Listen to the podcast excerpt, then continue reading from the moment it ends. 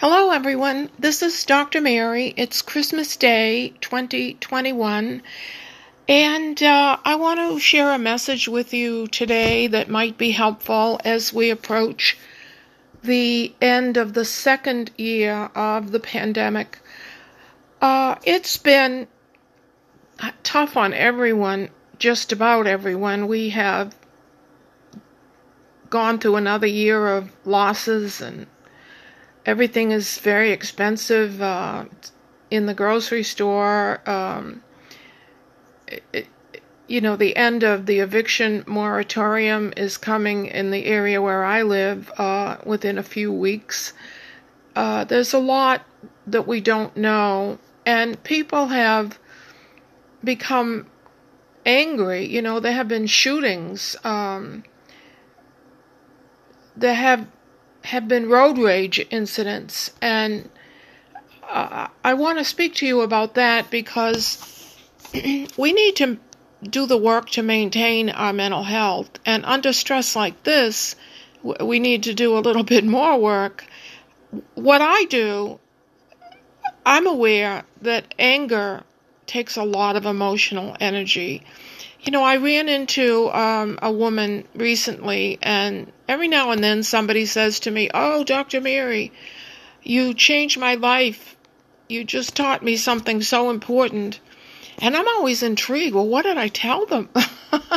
you know, uh, so I said, Well, what, what was it that I told you that was so helpful? And she said, well, she said, remember what we talked about the fact that my father abandoned me and my mother when uh, when I was born, and basically he lived in the area, and I would run into him here and there, and he would just walk away and act like he had no idea who I was, and uh, I said, yes, I remember you telling me that, uh, you know, that story. Um, but I said, what, what, what did I say that was so helpful to you? And she said, well, you told me, you know, I talked about how angry I was with him. And after I told you this long story, you said, gee, it must take a lot of energy to maintain that level of anger.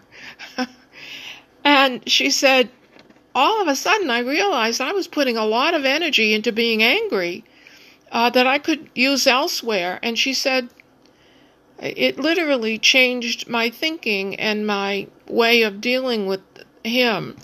Uh, and I put the energy into things that I cared about. So I mentioned that story because, you know, I, people often say to me, well, you're very calm.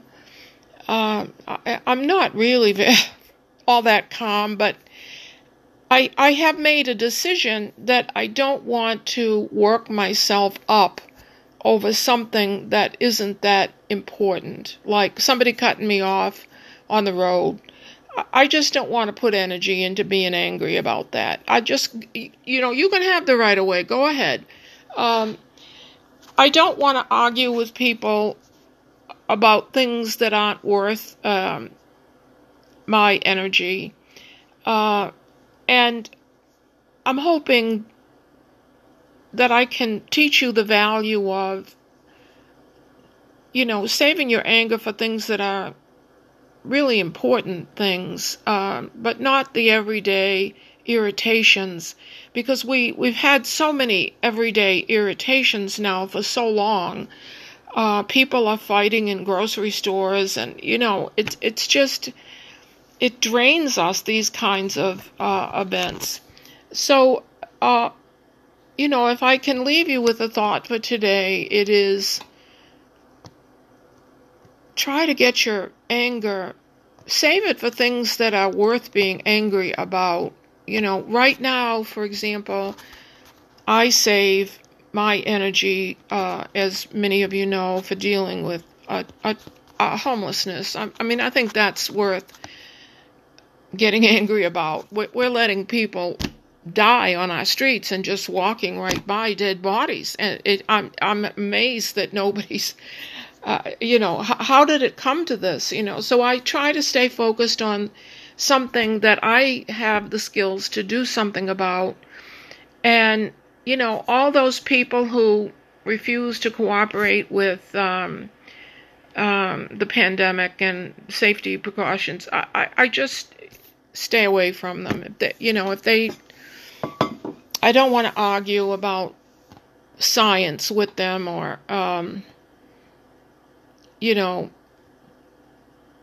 conspiracy theories. Uh, it's just I'm not going to change anybody's mind, and and if I were to change their mind, the best way to do it would be to model the desired behavior. For example, I have been vaccinated and boosted, and I wear a mask uh, in stores and uh, in whenever there are people around, and um, I I maintain social distance if I have to stand in a line, like a checkout line. Uh, and I've been able to maintain my health, but I, I don't. I think we have to really focus on maintaining our mental health and not getting angry and upset about things we cannot control. Uh, you know, we have a lot that we have to cope with, and I think we should save our energy for that. Um, we are at um, 800,000 deaths here in this country. Uh, you know, it's it's a very serious thing that's going on, and uh, you know, it's had for those who don't believe in vaccines or don't believe in the pandemic or whatever. They have still had consequences, uh, financial consequences, job consequences. So, uh, you know, no matter what your view of the pandemic, people have been harmed by it and hurt by it. So, uh, so that's my message for today. Um, uh, also, um, I will mention that you know I I've studied neuropsychology and uh, I am aware um, of what happens to people physiologically when they allow themselves to get angry.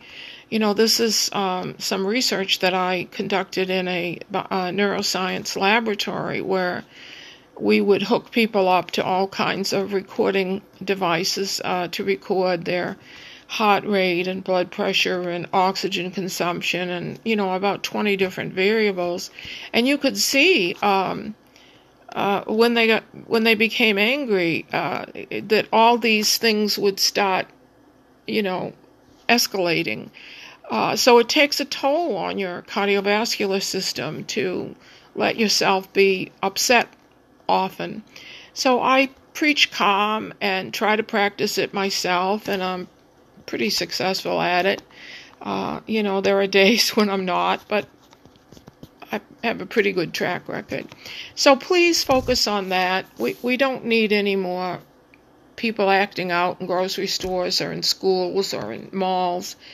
Uh, we just uh, we need to soldier on and you know, I, I don't know how long, how much longer this pandemic will last, but it, it certainly looks like it, it has at least another uh, chapter to go uh, before, you know, things uh, smooth out. But a secure thought is we have had pandemics at various points throughout history, and they have receded. So, you know, there is hope.